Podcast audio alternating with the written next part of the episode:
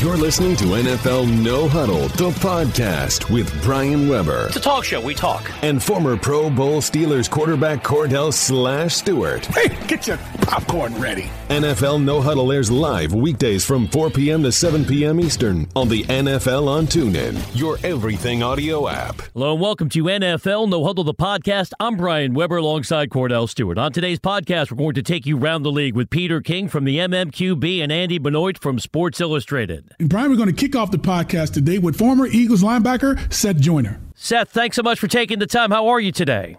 What's happening, fellas? What's going on? Everything's good, man. Glad, glad, glad to have you on the show, Seth. The Eagles are finally back in the in the championship again, but with a backup on their team, and obviously led by this defense with Fletcher Cox. Uh, give me your take on what you see uh, when it comes down to the strength of this team, and what is it going to take to beat this New England Patriots team? Well, you know, going into the NFC Championship, I felt like you know the strength of the team. You know, in my opinion, all season long, is it, it could go either way. You know, I don't think that the defense is any stronger than the offense. But going into the uh, after Carson Wentz got hurt and going into the NFC playoffs, the NFC Championship game, rather, I felt like you know we need to run the football, you know, manage the clock you know, play a nice, safe game, you know, for call a nice, safe game for Nick Foles and let the defense, you know, pretty much try to dominate the game, go one on one against this Minnesota defense. That being said, my my goodness, you know, I expected for him to win. I didn't expect for you know a thirty-eight to seven outcome, um, and things have kind of changed from the standpoint that you know Doug Pederson, Frank Reich, and John DeFilippo really figured out how to, you know, fi- they figured out the right style of play calling and the right plays that fits Nick Foles' skill sets. And with that being the case, um, it just you know puts this team in a much much stronger position to be able to challenge a team like New England. Seth Joyner is our guest on the NFL on TuneIn. Seth, you won a Super Bowl, capping your career in Denver. How important do you think Super Bowl experience is? The Eagles don't have many players who've competed on this kind of stage. Well, you know, I think at the end of the day, it's football. I think you know the experience piece of it comes from, um, you know, how you prepare leading up. You know, how you approach the game. Um, you know, once the once the whistle blows and you know the, the national anthem is sung and the fighter jets fly over and all that kind of stuff. You know, it's really just football. You know, once you get hit in the mouth, you know, now you get down to the business of football. It's what you've been doing all year long. Now, as the game progresses um, from a strategic and a coaching perspective, there are some things that you know that experience will offer. Um, but the but as far as the game is concerned, I mean, once the game gets started, you know what what is there to experience? Every one of those guys on the field, on both sides of the field, have been doing this ever since they were nine, ten years old. Seth, when you when you look at how Tom Brady actually plays the game, and you being on the defensive side of the football, you, you, know when you allow a quarterback to sit in the pocket and be comfortable, especially on a stage like this. If you don't apply the pressure on him quick, you can be behind by 10 points and never can recover. Uh, what do you think is going to take to apply that pressure on him? Because it seems like every time someone does, especially Jacksonville, I mean, he still find ways to get it done and end up winning games. Well, I think that you know there's two pieces, and I think that you know this football team, this Philadelphia Eagles football team, more than any other team in the league, when you talk about special teams, defense, and offense in all three phases, I think that this team is best suited to beat a Tom Brady-led team. Um, and, and people will ask why. You know, from a defensive perspective, they can rush four and get pressure. That gives you seven guys to drop into coverage. They run a multiple of coverages, everything from man to zone to zone blitzes. They do a lot of different things. And to be honest with you, you're not going to you're not going to fool Tom Brady. You know, I think one of the most crucial things is, you know, the the New England Patriot offense is pretty much a timing offense. Tom doesn't want to stand in the pocket with the ball. He doesn't want down the field routes. What he really wants to do is employ a short passing game, three yards here, five yards here, four yards there, first down. Three yards here, five yards here, four yards here, first down. And he just wants to move down the field. That's the way they want to, the, the, the way that they want to operate their offense. They want to dominate the ball and they want to get you in a position where you from where you're behind and then they force your hand to do some things you know that's uncharacteristic of you defensively make you bring some blitzes that he can get a pre-snap read on. Now they take their shot down the seam one-on-one with Gronk, or you know, a, down the field with um, um, Brandin Cooks, or or um, I forget the the the other kid, the other kid's name, number fifteen. Um, Chris Hogan. That's yes, that that's that's where they that's where they really hurt you. But you know, Philadelphia's got to you know we've got to get up on those guys, and we got to be uh, physical with them. You know, you got to throw off the timing when you play a, against a timing-based offense. You know, a quarterback has a progression, and if a guy's supposed to run a ten-yard hook and he's not there at ten yards when he's supposed to be there, then that quarterback's got to move on to the next guy in the progression because the time is not there that allows him to wait for that guy to get to ten yards when he's there when he's at his progression. He just can't wait. You know, and with the kind of pressure that the Philadelphia Eagles front four can apply, if we can get up and inhibit, you know, some some routes, if we can throw off the timing of some guys that are on the line of scrimmage, um, then they've got a chance. They got a shot at slowing this offense down. But if they can apply pressure and move Tom off his spot, make him make him uncomfortable in the pocket. Listen, when the Giants beat him twice, and when um, the Denver Broncos before heading into Super Bowl Fifty, you know, took him apart in Denver. It was the same. It was the same type of deal. You know, they brought pressure. They made him uncomfortable. Denver actually made him look pretty pedestrian. They made him look really average in that game. But that's what pressure does. It's, it's every quarterback's kryptonite, and Tom is no different. But if you let him sit back there, listen, he said, "I've, I, you know, why would I quit now? You know, I got all the answers to the test. You're 100 percent correct. You're not gonna, he's, you're not gonna fool him. He knows where all the holes and all the weaknesses are in the um, in zone coverages. You can't disguise anything. And against man coverage, if you give him a pre-snap read, he knows where his mismatches are, and he's going to attack it. Yeah, and you said for the Super Bowl with Seth Joyner, Seth, even though Nick Foles was spectacular Sunday in the NFC Championship game, how much of an advantage do you think the Eagles have with their running backs, Jay Ajayi, LeGarrette Blunt, the former Patriot, trying to keep Tom Brady off the field and working clock? Well, to me, that's that that's crucial.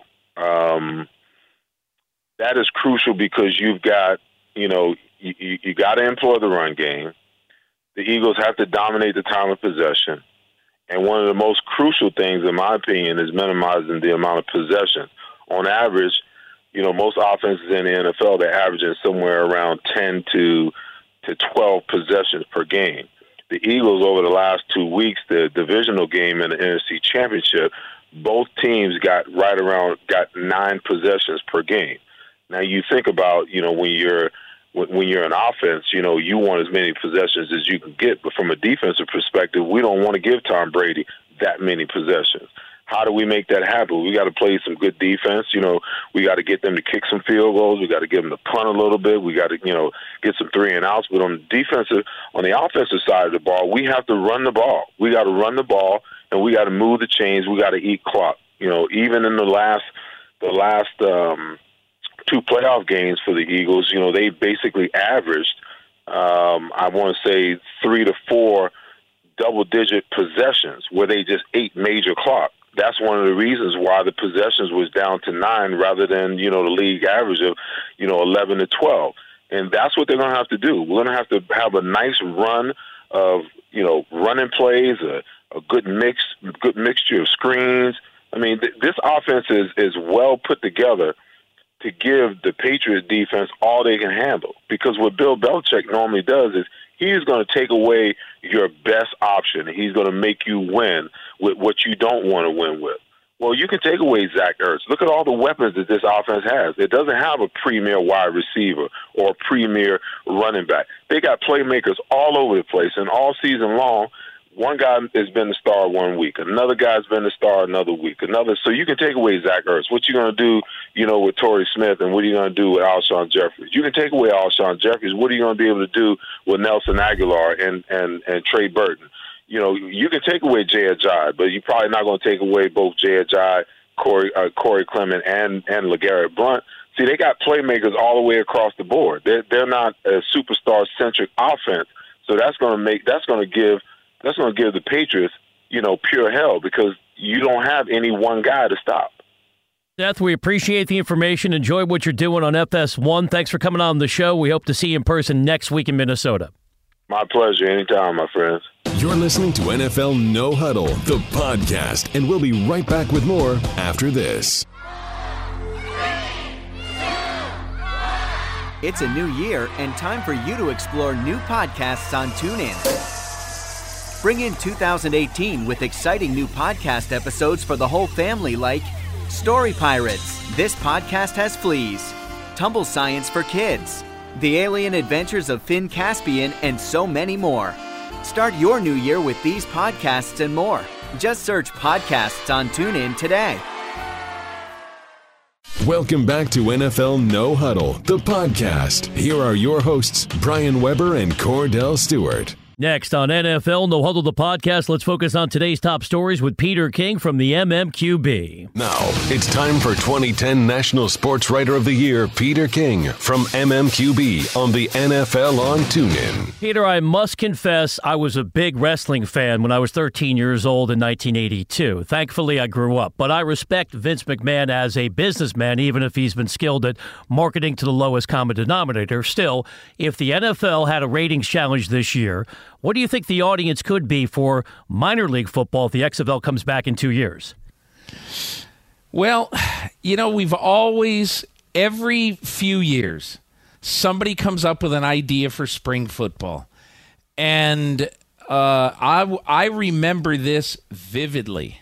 Okay. This, uh, when this happened, whatever it was, 17 years ago or however many years ago it was, the reason that I had a little bit of faith that it could work is the two people who were at the press conference in Las Vegas the day before the first game. Uh, when New York, New Jersey played uh, played the Las Vegas Outlaws. Dick Ebersol, the poobah of NBC Sports, and Vince McMahon, who is uh, at the time was a bigger than life figure in the world of professional wrestling.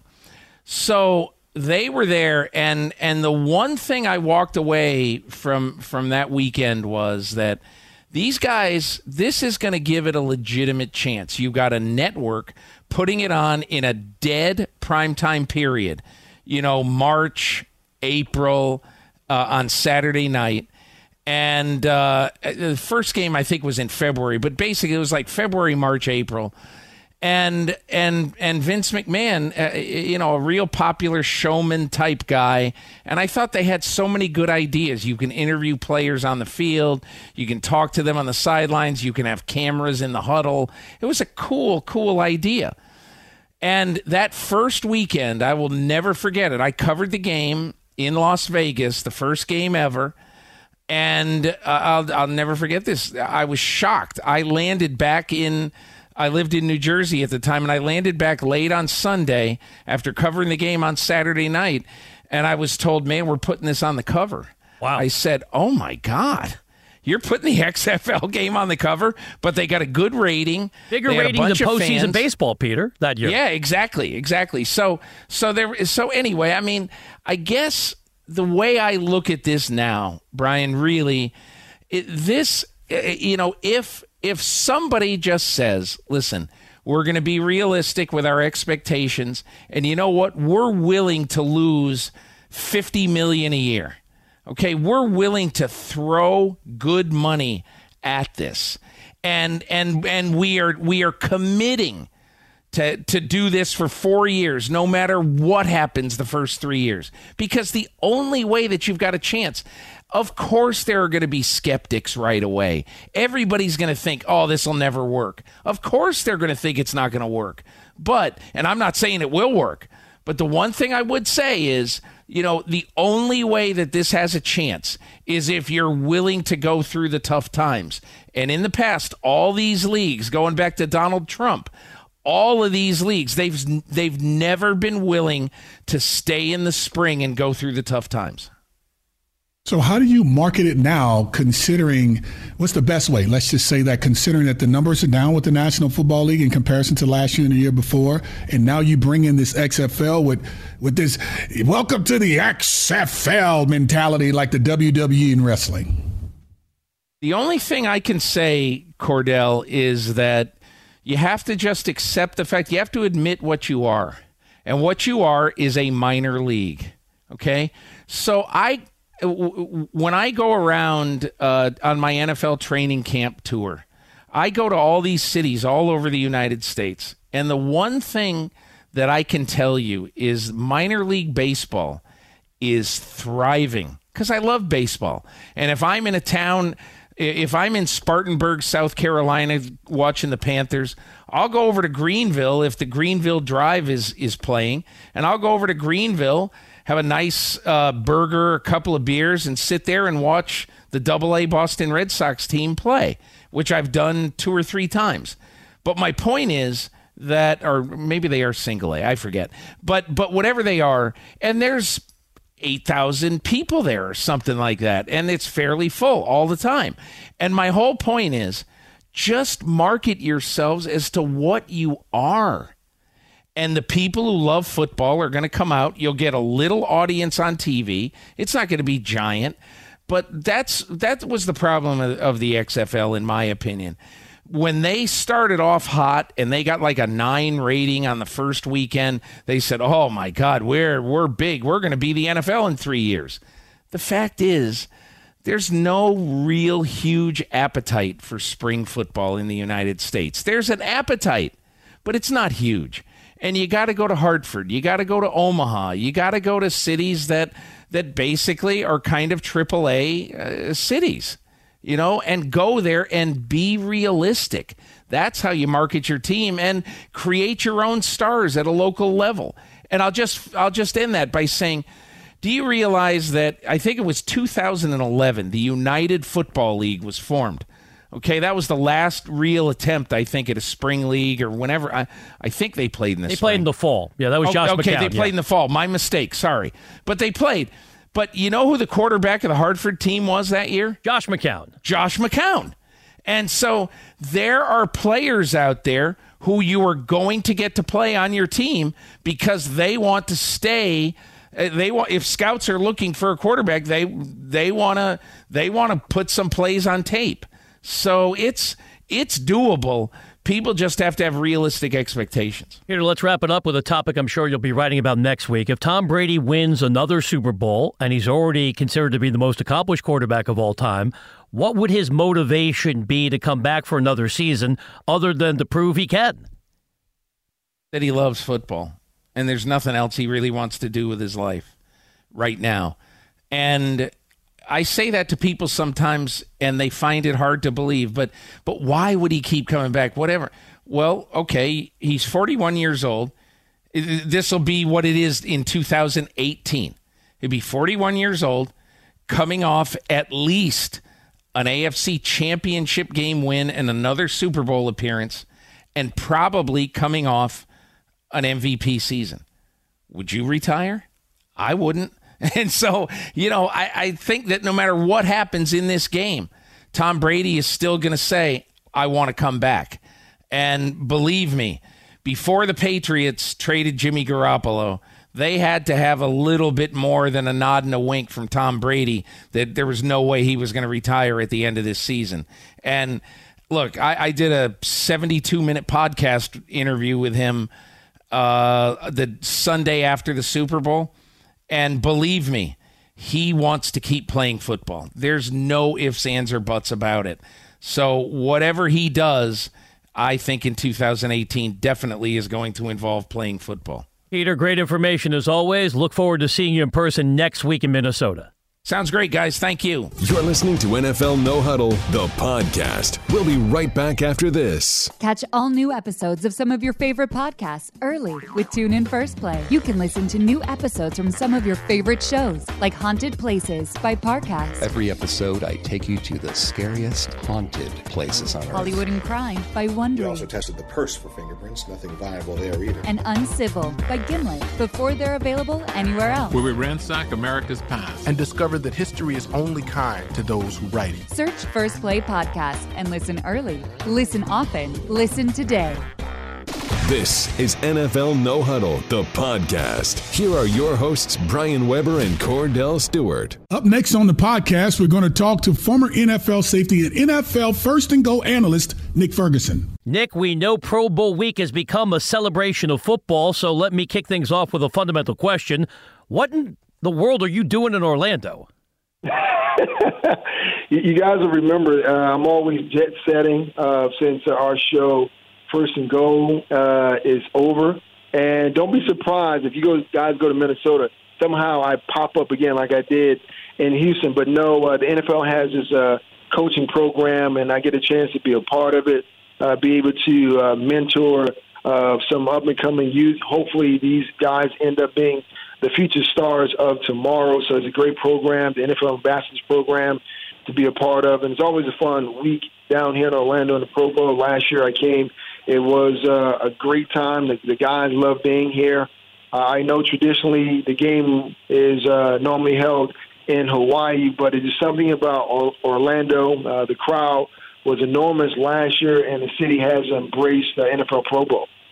What's different this year uh, than last year, considering that it was in Orlando last year and and it's now there again? And, and, and what are you doing? Two part question. And what are you doing? Like, what are you literally doing? you know, once the guys are done practicing and, and, and you have a lot of free time on your hand? Well, for me, uh, being down in his area, I have a sister who's in, in law school, so I get a chance to spend some time with them. But also, uh, just like the Super Bowl, it, it, it, there's a lot of guys, uh, former guys, and current guys who are down here in the Orlando area. So you get a chance to meet some of those guys, those guys and then fellowship uh, with them uh, and, and talk to uh, talk about football. Uh, on the bus riding over, my former Jets teammate Aaron Beasley he was on the plane with, I mean, on the bus with me. We were talking about a couple things that took place in the playoffs. Of course, the, the Marcus Williams play came up, and a lot of guys on the bus, you know, sighed and had their remarks about that. But it, it's a great time and uh, allows me to kind of reconnect with with some uh, a lot of guys. But here's the other part. Uh, I'm about to go back in here in this convention center in a moment here at ESPN Wide World of Sports and there are uh, young, aspiring athletes and broadcasters. We get a chance to hang out, mingle with them, ask them questions. They get a chance to ask us questions. So it's just kind of a, a fun time. And, and the question you asked, well, you know, what's the difference here in Orlando being the second year? That that is the biggest thing. It's here in Orlando. A lot of fans don't really have to travel to Hawaii. They get a chance to see uh, at ESPN Wide World of Sports, the the players up close and personal. And and you, Kordell, you know, you played the game for a number of years, and fans don't really get a chance to see you take the shoulder pads off and the helmets off and see that you are definitely a person. So now here, the fans are not that far away at the practices. They can see their players, the fans. Uh, can actually ask for autographs, sign autographs. So it's all about fan interaction, and that's one thing that makes this experience uh, so great. Talking Pro Bowl, we're going to talk Super Bowl with our pal Nick Ferguson, the former NFL safety. Spent a decade in the league. Nick, I've been reading so much about the importance of youth football connected to the Pro Bowl. Do you get a sense of that energy walking around? A lot of kids very excited to be a part of this week. Well, yeah, you know, you know, I, with the whole conversation about uh, concussions and people were saying the numbers are down. I mean, you wouldn't be able to tell if you walked around this venue. Same last year, the numbers have grown astronomically uh, this year because there's a lot of uh, kids getting into flag football, and that's how I broke into football, playing flag flag, flag football myself. And these kids get introduced to the game early. The parents are really uh, involved, and last year it was kind of crazy how you know everyone was going crazy for flag football. This year, even more. The, the league understands that the future of the league, you know, depends on young, up and coming players being well developed and the nuances of what it takes to play this game being taught. That's why there's a partnership with the NFL and the heads up of football, uh, something that I'm a part of myself. You go out, uh, you mentor a lot of kids, you help coaches, you help coach the right fundamentals and the techniques. Anytime you watch a game in college football or sometimes the NFL, the biggest thing that shows up is, you know, tackling. Guys are not using the right fundamentals to tackle, and through these programs and what they're doing here by having the Pro Bowl here in Orlando is exposing these kids a lot to that program. Whereas during the regular time when they would normally have it in Hawaii, those uh, athletes are not being exposed to those type of things. So that one is one of the biggest things outside of the game. We know that the game is a spectacle itself, but just trying to build that foundation and, and some of these young future athletes. When you talk about the game, uh, they had two players that actually got invited because other guys stepped out or stepped away from it. Philip Rivers and and Tom Brady, and you actually had uh, Derek Carr and Alex Smith. Give me your take on how they, if you had a chance to see them, what did they look like? Did they look like they belonged there as, as Pro Bowl quarterbacks?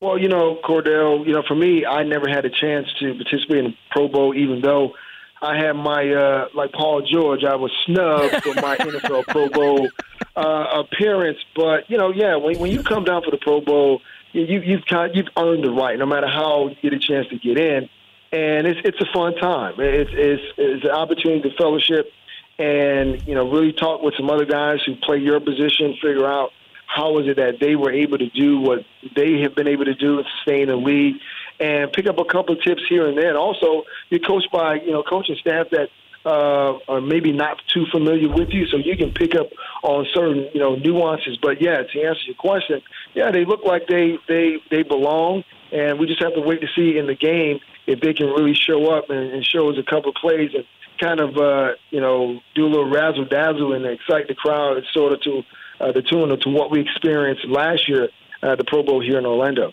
Nick, I know you got the seminar coming up, so we'll wrap it up with a quick Super Bowl thought before we see you like a ninja popping up next week in Minnesota. If you had to pick one area, what do you think the big game might come down to in Minnesota?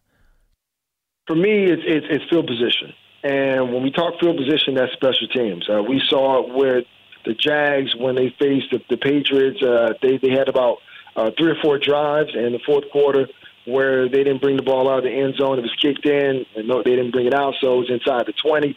It played to uh, the defense of the Patriots.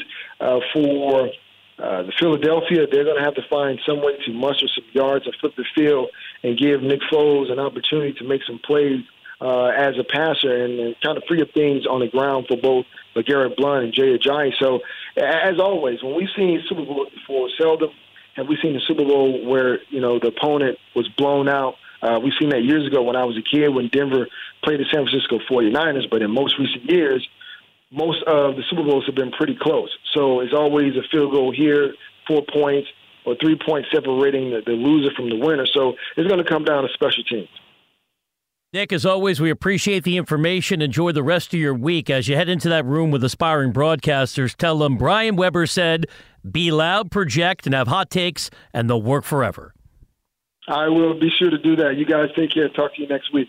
You're listening to NFL No Huddle, the podcast, and we'll be right back with more after this. It's a new year and time for you to explore new podcasts on TuneIn. What better way to celebrate the new year than taking a look back at the best podcasts of 2017? From news and politics to true crime, comedy, and history favorites, we've rounded up our favorites, and there's something for everyone. Shows included Dirty John, S Town, My Favorite Murder, Homecoming, Pod Save America. Start your new year with these podcasts and more.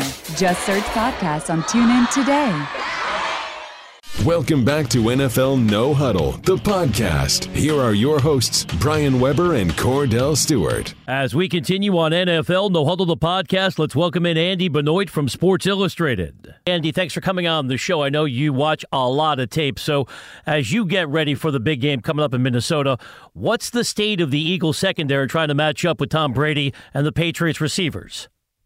Well, the Eagles secondary has played it the same way all season long. They don't travel their corners, so you know you're going to have Jalen Mills on the secondary's left side and Ronald Darby on the right, and then Patrick Robinson, who's had a very, very nice season in the slot.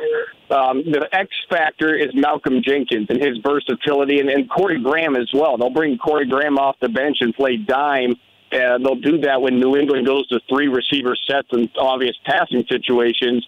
And Jenkins and Graham are both longtime converted corners. They played safety in their NFL career, but they came in as corners, and they give them unique matchup flexibility. And you'll see that matchup flexibility obviously in man to man, and I think Jenkins will be the guy that takes Gronkowski. But then it's some of their cover three stuff as well. If they want to have matchup elements out of their basic zones, they can get that inside with those guys. So you know who you have and what you have outside. And if you want to go inside, that's where it gets a little more complex. Nothing the Patriots can't handle, certainly. talk about matchups, and, and, I think when it comes down to, to what this front four can do in Philadelphia, it's been kind of hard for anyone to match up against them. What do you think New England needs to do in order to stop a Chris Long and also a Fletcher Cox, who's really been dynamic over the past few weeks? Yeah, uh, it's and that's Philly's key to winning this game. They, they, if they do win the Super Bowl, their front four will have had a dominant performance. I think it'll be interesting to see with New England because what we've seen all season long is a team that's gone to more of a classic offense, power running, did some deeper drop back passing. Think of Chris Hogan, Gronkowski, certainly Brandin Cooks stretching the field, getting a little vertical. But when you do that, you run the risk of, of pressure getting home, and especially against teams that have good defensive tackles. You can help on defensive ends a lot easier than defensive tackles out of some of those power concepts.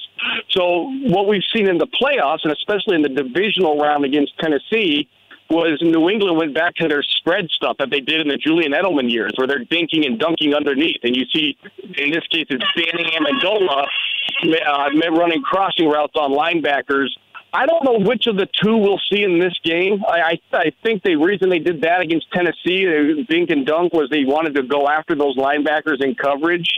Whatever they do, though, will will be a function of how they feel most comfortable protecting against that Eagles front, because that's that's really the only way that they could conceivably lose this game soundly. That's that's Philly's clearly best chance of beating them is winning in the front four. Andy Benoit, Sports Illustrated, is our guest on the NFL on TuneIn. Andy, no perfect teams in pro sports. What does the tape tell you the Patriots' biggest weakness could be?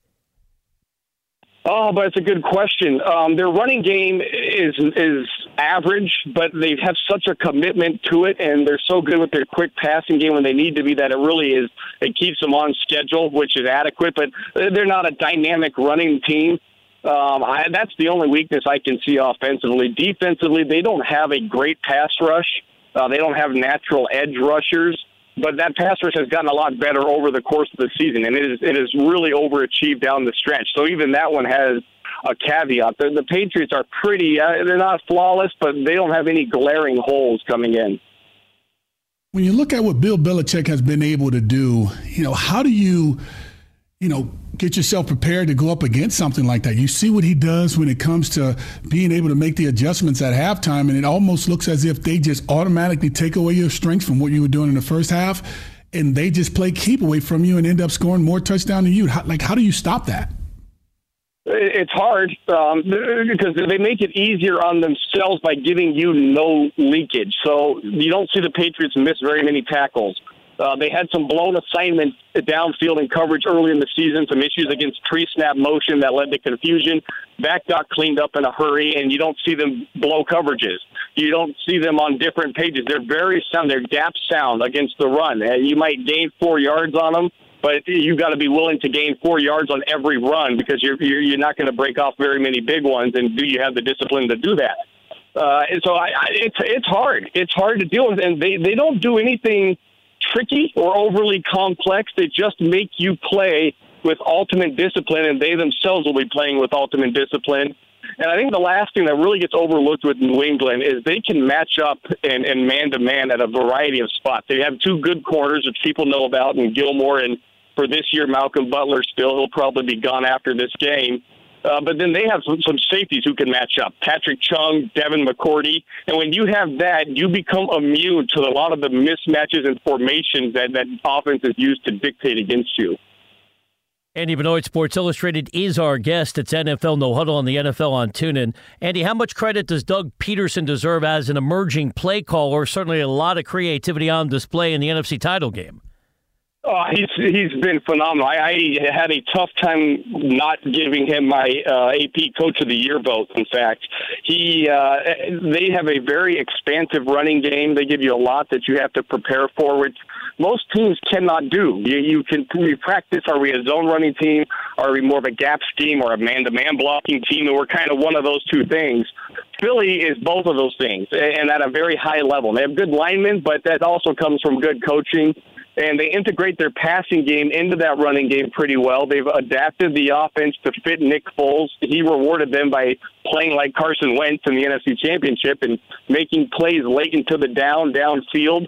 Uh, so they're equipped to beat you downfield by their designs or underneath by their designs. And I think it's going to be underneath in this game. I don't think you can bank on uh, Nick Foles having a, another game for the ages like that. I mean, you hope he does if you're the Eagles, but I don't think you can count on it. So they'll scheme it up, and it's going to start with their running game and a lot of the slant passes, the stuff that Nick Foles is comfortable with. And Pederson has done a phenomenal job all season with all of that stuff. And speaking of all of that stuff, uh, from what you saw um, when he actually first started playing, let's say in the latter part of the season, uh, when we saw Carson Wentz go down, what's the difference between when he played then and how you've seen him getting better in playing in those two champion two, in those two playoff games, playing against the Falcons and also the Minnesota Vikings? Well, I think early. I think what Wentz gave the offense early in the season is the ability to extend the play without breaking down the play. So we see a lot of quarterbacks who can make something happen. Oh, look at it. They pulled it out of a hat. Well, they broke down the play in the process, which is fine. It's better than getting sacked. But the quarterbacks that are dominant, that don't have to leave the pocket and don't run around it and don't ad lib, but can still extend the play just by moving with poise and nuance and strength within the pocket, they force the defense to play defense longer. And defenses aren't designed to play longer because the offensive plays are designed to beat the defense. And the play is going to win every time for the offense if you give that play an extra second or second and a half without letting it break down. And that that's what Wentz does so well. And that's what Nick Foles that's what you lose when Nick Foles comes in. And so you have to be more precise with your scheming. But what was so hard to reconcile was that in that NFC championship against Minnesota, Foles did play like Wentz and did extend plays within the down. I've never seen him do that, not for not for at that high of a level for four quarters. And he was pretty average, and they hit him against Atlanta. And then the very next week against what I believe was the NFL's best defense, he came out and played it at an MVP type of level. He played just like their MVP quarterback had been playing. Andy, let's wrap it up with a philosophical question because you watch so much tape. We're talking a lot of draft already with the Senior Bowl practices this week. How are scouts going to reconcile what they see on tape from Josh Allen, big arm, big skill set, versus the numbers that tell them he's highly inaccurate, not even a 60% completion percentage at Wyoming? you're going to get two divided camps there. I think it'll be two strong opinions on, on Josh Allen because of how you just described him. And it's easy to fall in love with those traits. It's very easy, especially when you're coaches and you're around guys all the time and you kind of get used to just seeing a way, a certain way that football looks. And then someone comes along and it makes it look even better to you after 30 years in the game. I mean, that can get exciting as a, for a coach. And you think, oh, well, I can do anything with that. But that issue with accuracy, and I haven't studied Josh Allen, so we are, we're, like you said, we're talking theory I don't think you can teach accuracy in the NFL. You can maybe touch up accuracy and maybe make it a little more consistent. But guys who are inaccurate or have bouts of it and are under 60% for much of their throwing careers, that's not going to change when you get to the NFL. When the when the game's faster in the field, you're playing in the middle of the field where everything happens uh, more on schedule, on time. It's a much more efficient game in the NFL. So a guy who's in, inaccurate in college, he's going to be even more inaccurate in the NFL just by the nature of the game. Andy, thanks for coming back on the show and chatting with us once more on the NFL on TuneIn. You got it. Thanks for having me. You're listening to NFL No Huddle, the podcast. We'll be right back after this. Catch all new episodes of some of your favorite podcasts early with TuneIn First Play. You can listen to new episodes from some of your favorite shows, like Haunted Places by Parcast. Every episode, I take you to the scariest haunted places on earth. Hollywood and Crime by Wonder. We also tested the purse for fingerprints. Nothing viable there either. And Uncivil by Gimlet. Before they're available anywhere else. Where we ransack America's past and discover that history is only kind to those who write it. Search First Play Podcast and listen early. Listen often. Listen today. This is NFL No Huddle, the podcast. Here are your hosts, Brian Weber and Kordell Stewart. As we close out NFL No Huddle the podcast, where does Tom Brady rank among the greatest athletes of all time? Let's discuss. You opened the door for cross sports comparisons, and I know mm. you're a huge basketball fan. You huge. love golf. Let's do Sports Talk Radio 101.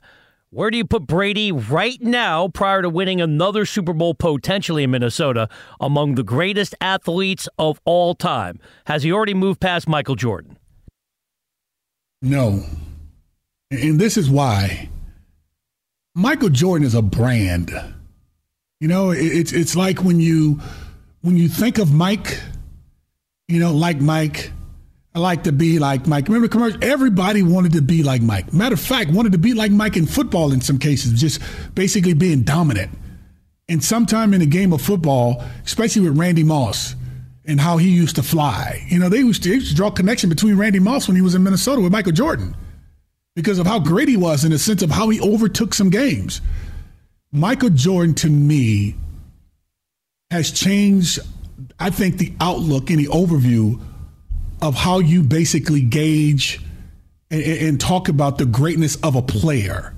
You know, when he transcended the game and went from wearing sweatsuits and maybe just a towel around your shoulders to wearing a tie in a suit. You're talking you know, about cultural impact. What about greatness on the floor well, or on the field? But it's it's all combined. I mean, it, it's, it's it's all inclusive. You can't take it away because that's what he ended up bringing to the table. Because think of the years that he played.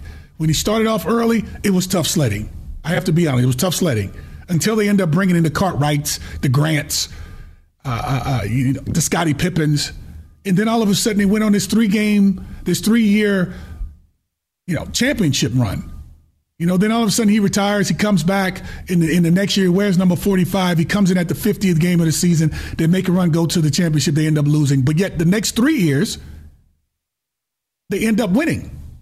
So of the seven of the seven times he had a chance to be a part of a championship, He's only lost once. And in a short span in which he did it, I don't think we'll ever see that greatness again, ever.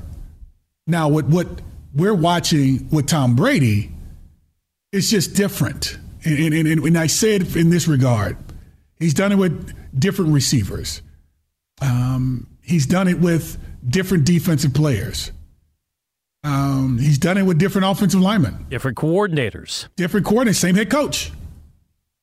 And so when you start finding, when you start trying to nitpick at what makes a player great, you know, Tom Brady has gone through different generations of football. Let's just say maybe a couple generations, maybe even three, to be honest, because the game has changed from fullbacks, right, uh, to to this to this no huddle, fast paced offense, which Bill Belichick ended up bringing in the speed of being able to go from one play to the next you know, the fastest, the fastest, faster than anyone.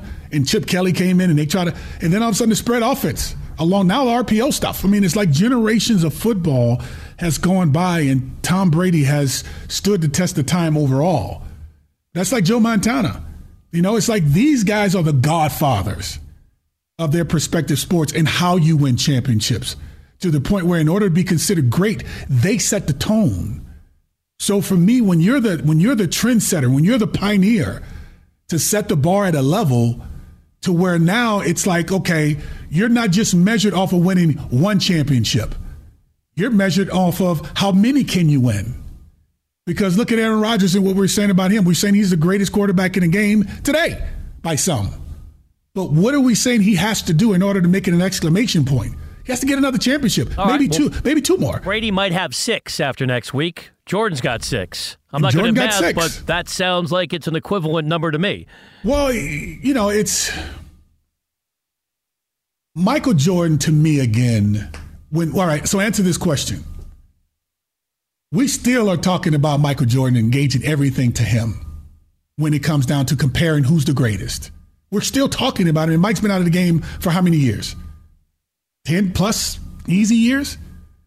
Question is now when you get to Tom Brady and Tom Brady's done, how are we going to put Tom Brady when it comes to sports? When it comes to sports, not basketball, not just football, but sports in general. Who now becomes the person that we compare them to? Is it Michael Jordan or is it Tom Brady? I think most will still stick with Tom Brady. Some will say even LeBron James is better than Michael Jordan. And that's if a whoever said that, thing. they had to be just born last week. Well, no, that's that's a millennial perspective. That's generational, and you and I are a bit older than some of our listeners. Yeah, but you know what, man? Michael Jordan started the thing with the tennis shoes, and you know we know Dr. J started off with the Chuck Taylors, the high tops, and all that great stuff. We know where that started with him with the tennis shoes, and then all of a sudden Mike came along and you know, it was Jordans, and then you know with Nike, then it's Flightman, and you know all that great stuff. And and and, and Mike has transcended to me because of his greatness, how you perceive just that greatness. Tom Brady, unbelievably great. I mean, being a part of the sport and seeing it, it's appreciated on so many different levels.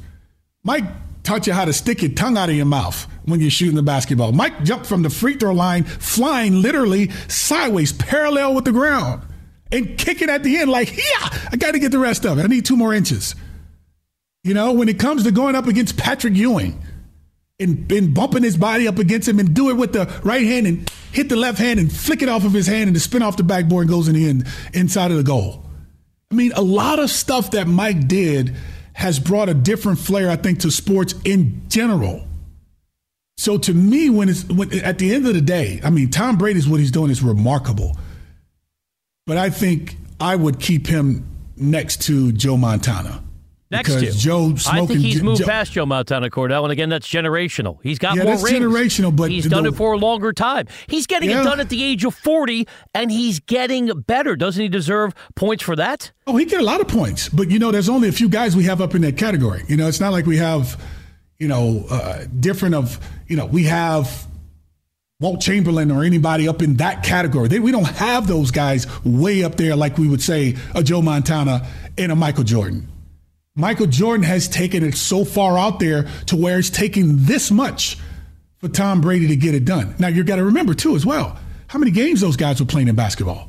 Eighty-two in the regular season. Come on, that that's a lot of basketball. Right, but nobody's trying to hit you with a helmet and shoulder pads. I So get it's, that, it's a lot less violent than let's our add sport. let's add ten more games to that, and just in football, even though it's violent, let's just add ten more games. Couldn't make it. I don't know who could. But when you talk about eighty-two games, you're playing sometimes two, maybe three games in a week, and that's going from Monday to Sunday.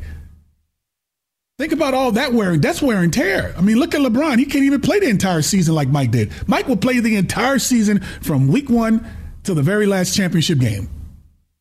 LeBron has to sit down a little bit and get a rest and take it easy in order to get it done. Mike, I mean, how many rounds of playoffs in the, in the playoffs and how many games within the, when, within each one of those playoff games, playoff games they have to play along with the 82? Playing another two months, right?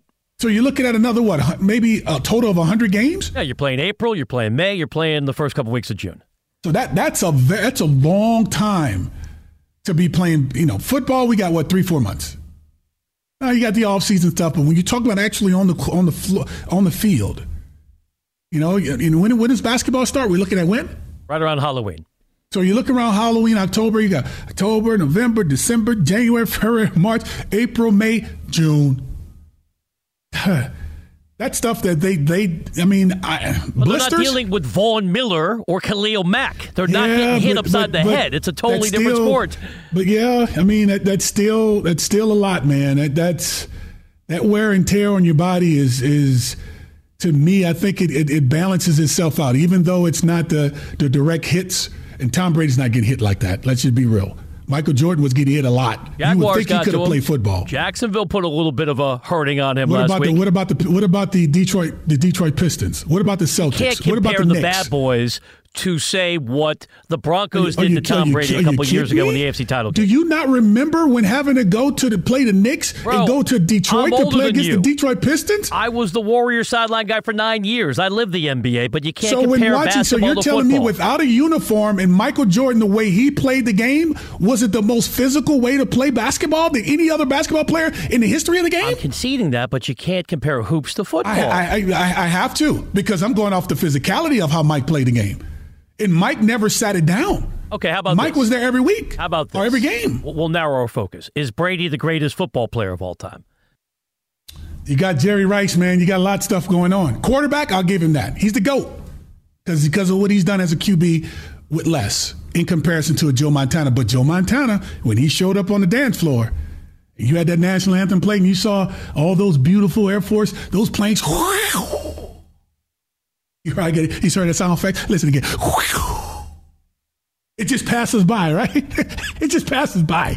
And so all of a sudden you come out and all it's time to play. Joe Montana, he did not lose on game day when it came to a Super Bowl. So he's Not always once. got that tiebreaker 4 0. Can't be touched. Can't be touched ever.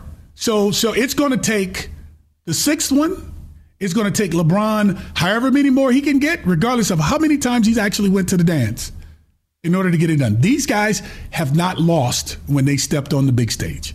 And again, Michael Jordan.